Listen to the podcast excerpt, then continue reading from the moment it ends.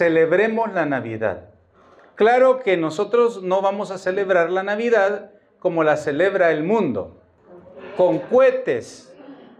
Nosotros no necesitamos pólvora ni fuego. Tenemos al Espíritu Santo que es fuego consolador en nuestros corazones. Nosotros no necesitamos trago porque tenemos al Espíritu Santo y el Espíritu Santo nos embriaga con el amor de Dios.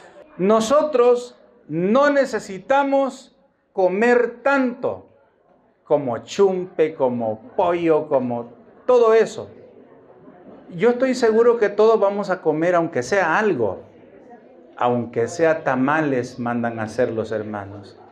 Pues nosotros no necesitamos el alimento material nada más, sino que necesitamos el alimento espiritual por lo tanto, el cuerpo de Cristo, su sangre, es un regalo, hermano, extraordinario.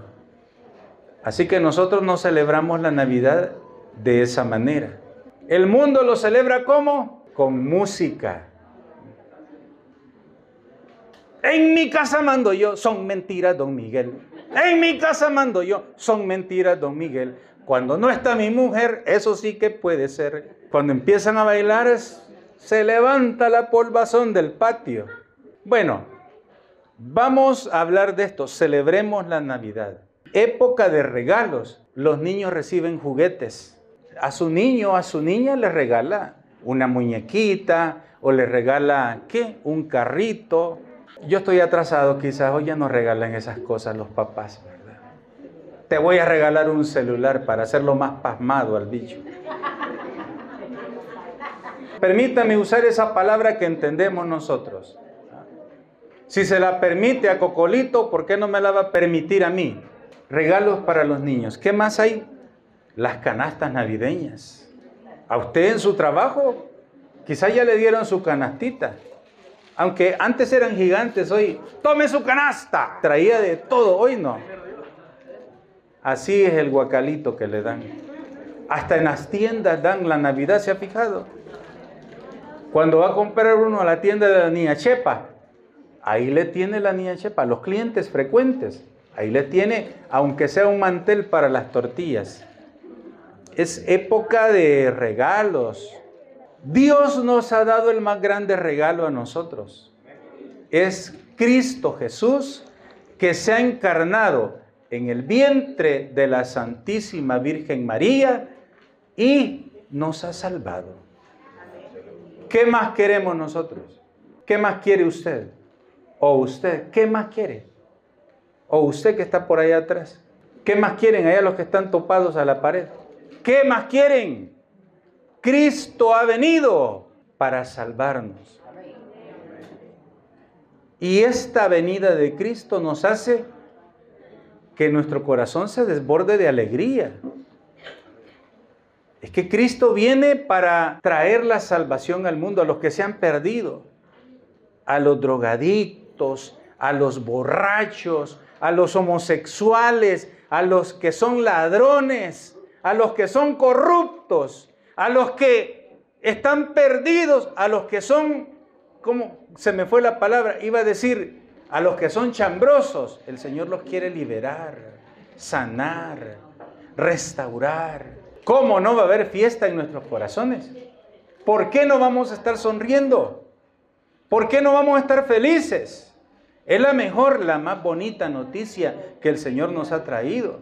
¿O acaso en las familias que están aquí representadas no hay nadie que esté en el alcohol?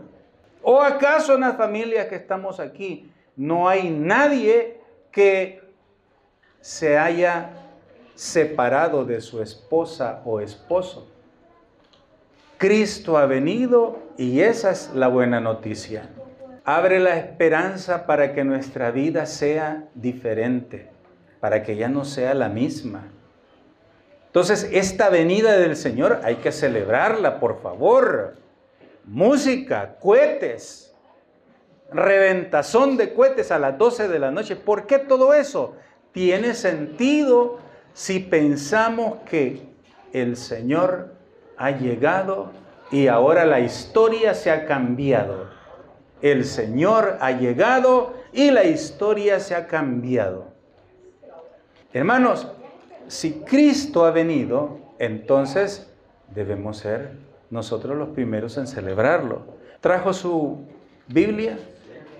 Es el momento de abrirla, por favor. Evangelio según San Lucas, capítulo 2, versículos del 15 al 20. Y sucedió que cuando los ángeles, dejándolos, se fueron al cielo, los pastores se decían unos a otros, vayamos pues hasta Belén y veamos lo que ha sucedido y el Señor nos ha manifestado. Y fueron a toda prisa y encontraron a María y a José y al niño acostado en el pesebre.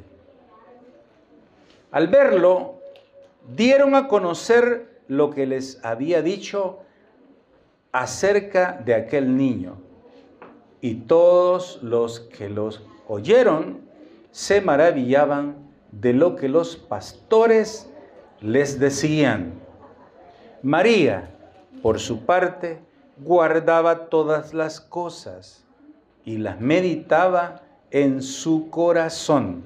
Los pastores se volvieron glorificando y alabando a Dios por todo lo que habían oído y visto, conforme a lo que se les había dicho. Palabra de Dios, gloria y honor a ti, Señor Jesús. De ese texto que acabamos de leer y que es el texto de una de las misas del 25 de diciembre, vamos a entresacar cómo es que los católicos debemos celebrar la Navidad. Entonces, para celebrar la Navidad es necesario, número uno, se decían unos a otros, vayamos. Este es el primer punto, hermano. Ponerse en camino. ¿Qué significa eso? Salir de donde estamos empezar a caminar, peregrinar. Esa es la vida del católico, del creyente, del cristiano. Toda la vida es un peregrinaje como el pueblo de Israel. ¿De dónde venía el pueblo de Israel? De la esclavitud de Egipto. Y empezó a peregrinar porque si se queda allá, ¿cómo iba a seguir? esclavo. Entonces, para celebrar la Navidad es necesario que nosotros también, igual que estos pastores, vayamos, nos pongamos en camino, dejemos el sedentarismo espiritual y comencemos a caminar. Porque si no te has dado cuenta, estás peregrinando. Y debes estar en camino. ¿Hacia dónde? en camino al encuentro del Señor. Salir de la comodidad. Es importante. Salir de lo conocido. Usted se recuerda aquel personaje en el Antiguo Testamento que Dios le encargó liberar a su pueblo de la esclavitud de Egipto. ¿Cómo se llamaba? Ese Moisés, dice la escritura, que un día se le metió en la cabeza llevar a pastar a las a las cabras o a las ovejas más allá del desierto. ¿Lo ha leído alguna vez? Más allá del desierto. Significa entonces dejar la comodidad de la silla. Es que es bien galán ser oveja. Venir a recibir, sentarse ahí, que canten los hermanos, que recemos el rosario. Y entonces todo eso es bien bonito. Pero lo que el Señor quiere es que nos levantemos de esa silla y nos comprometamos con Él. ¿Dónde? ¿Cómo? El Señor se lo va a ir mostrando. Pero en esta comunidad hay muchas cosas que hacer. En esta comunidad hay muchas manos que hacen falta. En esta comunidad hay muchos cantores que se necesitan. En esta comunidad hay muchos ingenieros de sonido que se necesitan para poner esas bocinas para que suenen bien. Y si se arruinan, arreglarlas. En esta comunidad hay muchas manos que se necesitan para echar las pupusas, para hacer todo lo que usted mira aquí, no cae del cielo, hermano. Hay un grupo de hermanos que son servidores y que con amor vienen a hacerlo. El Señor nos está pidiendo eso, salir de la comodidad, salir del círculo vicioso en el que siempre nos movemos. Más aún, hermanos. Salir, ¿sabe de cuál círculo vicioso? Círculo vicioso del pecado. De allí nos está invitando el Señor a salir. Levante la mano el que no comete pecado. Ah, pues si no me equivoqué. Eh, estas palabras son para ustedes, para cada uno, ¿sí? Entonces el Señor nos invita a salir del, del egoísmo, hermanos, a dejar de vivir como que solo yo existo en el mundo, como que solo yo soy el más importante, como que solo yo soy el que tiene problemas, como que solo yo soy el que está enfermo, como que solo yo tiene familia que no quieren saber nada de Dios, hijos que no quieren seguir al Señor, esposo que es rebelde, esposo que es mujeriego. No solamente usted tiene ese problema. El Señor nos invita entonces a salir. Mire, igual que los, los pastores, vayamos. Es que si no te mueves, hermano, no te encuentras con el Señor que nace acomodado en el lugar donde estás, y ya no estamos hablando de un lugar físico, ya no estamos hablando de la silla, sino que estamos hablando del corazón que tiene que moverse hacia el Señor. De eso estamos hablando. Vamos, vamos, es necesario salir de nosotros para encontrarnos con Él. En el pobre, en el anciano, en el abandonado está el ser humano que necesita de Cristo.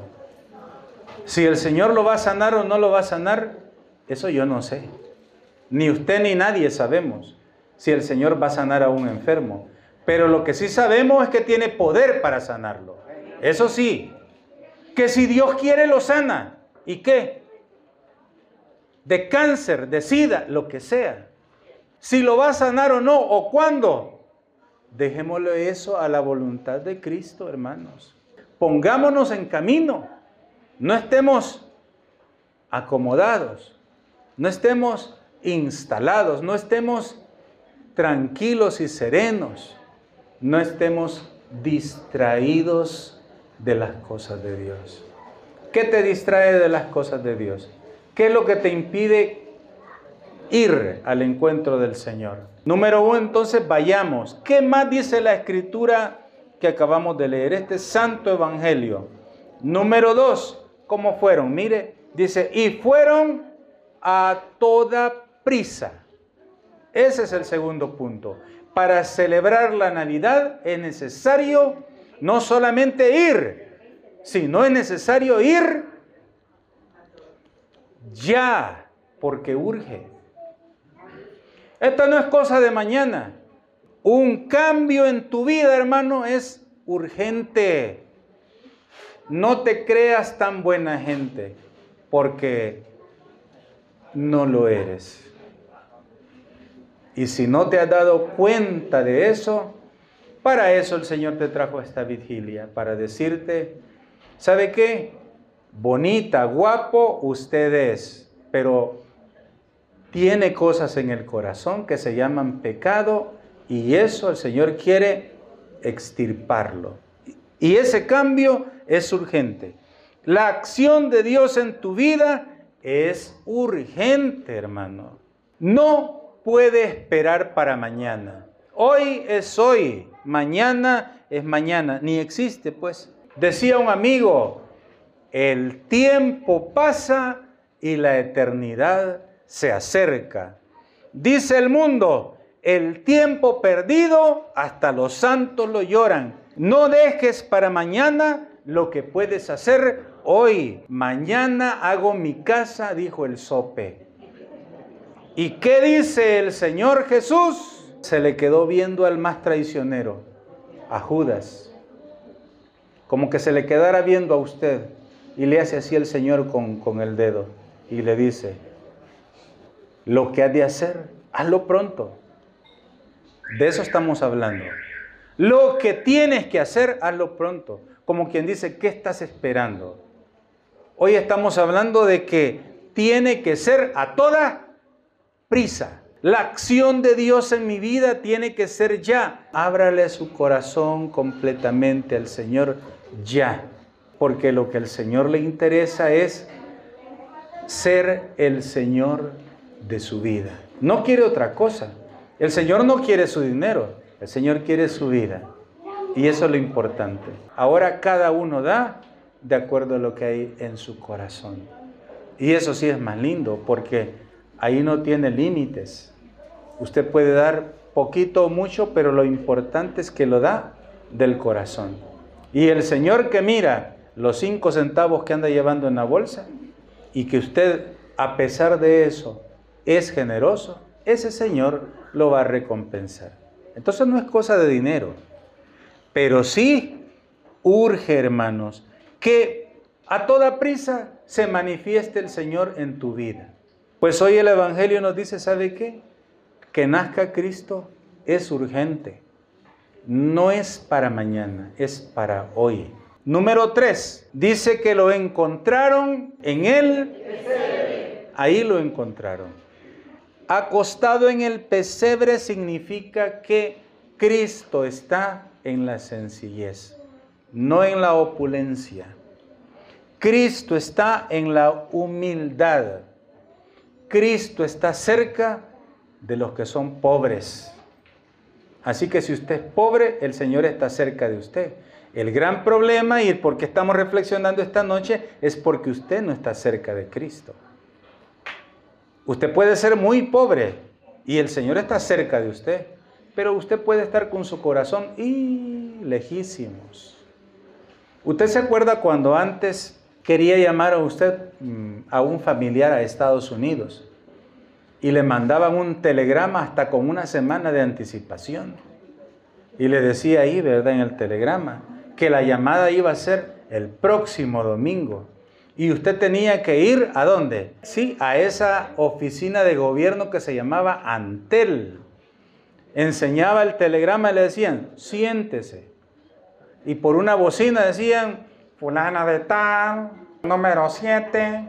Entrábamos a la cabina y nos poníamos el teléfono al revés. Yo me recuerdo que todo eso era tan complicado, ¿no?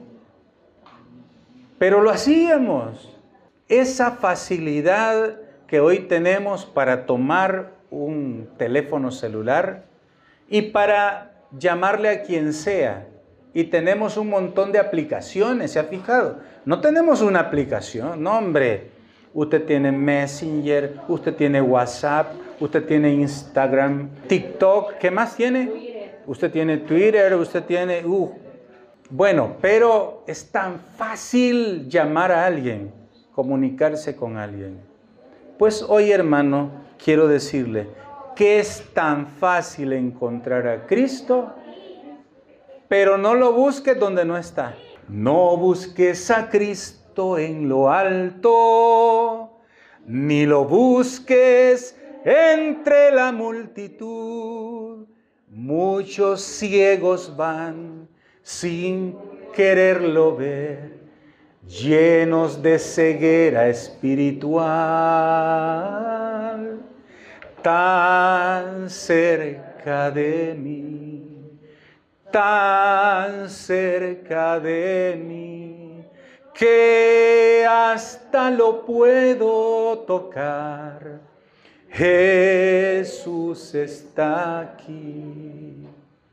Aquí está el Señor, hermanos. Hoy diciéndonos, que es necesario buscarlo, no en las cosas grandes, sino en lo sencillo. Por eso en esta comunidad, hermano, es fácil encontrar al Señor. Porque si usted se fija, allá afuera no están los Ferraris parqueados. Eh, no están los Maserati tampoco. Ninguna de esas marcas. Ese pichirilo que está parqueado allá afuera es la bendición que Dios le ha dado a usted para que usted se desplace y pueda venir a buscarlo a Él. Aquí está el Señor. Hoy te está hablando al corazón. De una manera sencilla, porque hoy no vino un predicador internacional. Bueno, el Señor aquí nos está hablando. No seas agrandado. Que se rebaje un poquito tu orgullo, ¿verdad? Para aquellos que tienen un título universitario, tranquilo hermano. Aquí estamos entre hermanos. Tranquilos aquellos doctores que están entre nosotros. Usted es doctor, pero no lo sabe todo. Por eso está aquí, porque necesita aprender de Cristo. Aquí no hay título que valga delante del Señor, ¿sabes cómo somos? Como niños. Como a un bebé que nos alimente el Señor en la boca, así necesitamos. Yo sé que hay muchos profesionales aquí. Aquí hay psicólogos entre nosotros. Aquí hay eh, contadores, aquí hay eh, abogados, aquí hay, ¿qué más? Bueno, hay de todo. Y qué bonito es descubrir que se dejan enseñar por el Señor. Pues si ellos que tienen un título y se rebajan a estar al nivel de nosotros, no puede ser que nosotros salgamos al revés, que nos creamos más que a saber quién y nadie nos puede decir nada. Uno quiere el bien de los demás y a veces, hermano, a veces Dios ocupa caminos que uno no se imagina. Entonces, hermano, en el pesebre, ahí hay que encontrar al Señor, rebajándose, rebajándose. Es decir, buscándolo en, en la sencillez. Número cuatro, dieron a conocer, dice, los pastores dieron a conocer lo que se les había anunciado. Esto quiere decir, hermano, que hay que hablar de lo que el Señor ha hecho por mí. Yo podría decir muchas cosas, pero lo que quiero decirle es que aquí donde usted me ve, el Señor ha hecho tanto por mí que yo intento hacer algo por Él. Yo estoy seguro que usted piensa en este momento, ¿y qué es lo que Dios ha hecho por mí? Se murió mi mamá, se murió mi papá, se murió mi abuelo, se murió mi otra abuela. Estoy solo en el mundo. Me adoptaron. La persona que me adoptó me abandonó. Me regaló. Y el que me regaló me maltrató. Me crié allá en la avenida. Estoy pensando lo que le podría pasar de malo a alguien. Me crié allá ver, en la avenida, lustrando zapatos, recogiendo cabullas de cigarro, recogiendo basura para ver qué comía deformando la santidad del sexo, viendo un montón de mujeres chulonas ahí en la avenida. Y aquí donde me mira, estoy enfermo de esto, estoy enfermo. ¿Qué es lo que Dios ha hecho por mí? Usted no es capaz de verlo, quizás, pero Dios ha hecho mucho por ti. Lo primero, ha tenido la misericordia de que estés aquí y de que estés buscándolo si me trajeron a la fuerza, pues has tenido la misericordia de que haya alguien que te obligó a venir, porque algunos así hemos venido al camino de Dios, obligados, que hay un Dios que puede cambiarlo todo, darlo a conocer. Número 5, la Virgen María dice que guardaba y meditaba todo en su corazón. Y ese es el último punto. Guardaba y meditaba todo en su corazón. Ojalá que todos los que estamos aquí hayamos escuchado esta palabra, hayamos escuchado esta exhortación y se la lleve en el corazón. Y para que no se vayan picados, les cuento algo de la Navidad, que tiene que ver obviamente con lo que estamos platicando. El día 24 de diciembre estábamos reventando cohetes. Uh, eso en 1970, hermano en esa época tenía cinco años. Más o menos hace 15, ¿verdad? Entonces, estábamos reventando cohetes y estaba con mi hermano. ¿Usted se ha fijado cómo reventan esos cohetes grandes de vara? Que los agarran, encienden y hacen así. Alguno quizás aquí puede hacer eso. Bueno, nosotros no teníamos ese cohete, pero sí teníamos los famosos silbadores. Y mi hermano agarró un silbador, le prendió fuego y cuando empieza a silbar, hace esto y lo suelta. Y yo estaba viendo, el silbador inmediatamente se apagó, subió como unos 30 centímetros, se apagó, perdió el impulso y cayó. Cuando venía, vuelve a agarrar fuego. Y ya no salió para arriba, sale para allá. Yo no sé si se ha fijado que las casas de pueblo, pues yo estaba en ese momento allá en Zacatecoluca, son grandes y son un solo cajón, es una gran sala. Y normalmente en los pueblos las casas tienen dos puertas, una a este lado y otra del otro lado. Bueno, y el Señor era de aquellos amargados, que para él no había fiesta, él a las nueve de la noche se acostaba y se encerraba. Ahí no había tal. Los vagos éramos nosotros que estábamos a las casi a las 12 de la noche reventando cohetes. Y el famoso silbador, cuando enciende, y que se va debajo de la puerta del Señor. Y nosotros íbamos oyendo que... ¡Ay, Gritaron.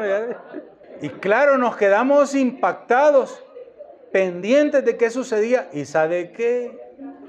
El endiablado silbador que sale por debajo de la otra puerta a la calle y nosotros, de película, ¿cómo posible que entre? Si así es el espacio, hermano. Se mete y estábamos a media calle, nadie lo tiró. Él solito agarró para se mete por esta puerta, hizo desastres allá adentro y sale por la otra puerta por el mismo espacio. Y nomás sale y se apaga. Hijo. Y nos tiramos la carcajada. ¿Y qué íbamos a hacer? Pues si era de choto. Nos tiramos la carcajada. Y sale el Señor con un corvo en la mano. Y nosotros donde lo mirábamos, nos reíamos. Porque, ¿quién se va a imaginar eso, hombre? Y mi papá hablando con el Señor y nosotros riéndonos. Y el Señor él dijo, me tiraron el... Usted también hubiera dicho lo mismo. No se hubiera enojado conmigo. ¡Ey! me está tirando silbadores debajo de la puerta. Qué increíble. Qué increíble. Algo más o menos así le pasaba a la Santísima Virgen María, pero con las cosas de Dios. A mí jamás se me olvidó esa pasada. ¿Cómo se me va a olvidar? que hace el gran desastre y sale todavía por la otra puerta. No, hombre, hermano, ¿por qué no habían cámaras de video en esa época? Esto fuera viral, pasando y pasando el video. Hoy no estamos hablando de silbadores. Hoy el Señor nos ha hecho sonreírnos. Es para que entendamos que todas las cosas que Él nos muestra debemos guardarlas en el corazón como la Santísima Virgen María y meditar sobre esas cosas. Así, teniendo en cuenta esto, vamos a celebrar de una mejor manera la Navidad. Feliz Navidad. Comparta con sus amigos, comparta con su familia, ame a los que están cerca y a los que están lejos, llámeles, pégueles el timbrazo y dígale, te quiero hija, te quiero hijo, quien sea que esté lejos, no solo se gaste el pisto que le mandan, sea agradecido. No solo, ya me depositaste, no, seamos agradecidos, sobre todo con Dios, y que el Señor nos regale a todos una feliz Navidad.